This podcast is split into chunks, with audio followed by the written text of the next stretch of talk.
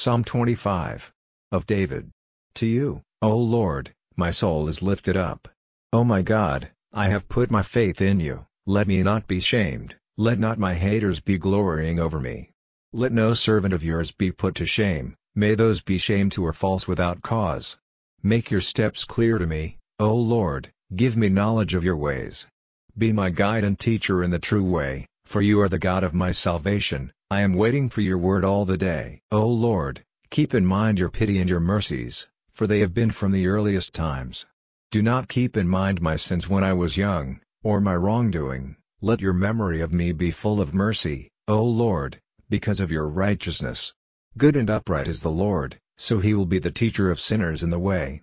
He will be an upright guide to the poor in spirit, he will make his way clear to them. All the ways of the Lord are mercy and good faith for those who keep his agreement and his witness.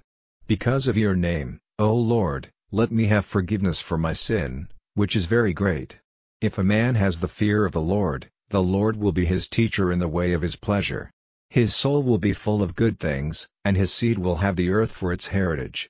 The secret of the Lord is with those in whose hearts is the fear of him, he will make his agreement clear to them. My eyes are turned to the Lord at all times, for he will take my feet out of the net.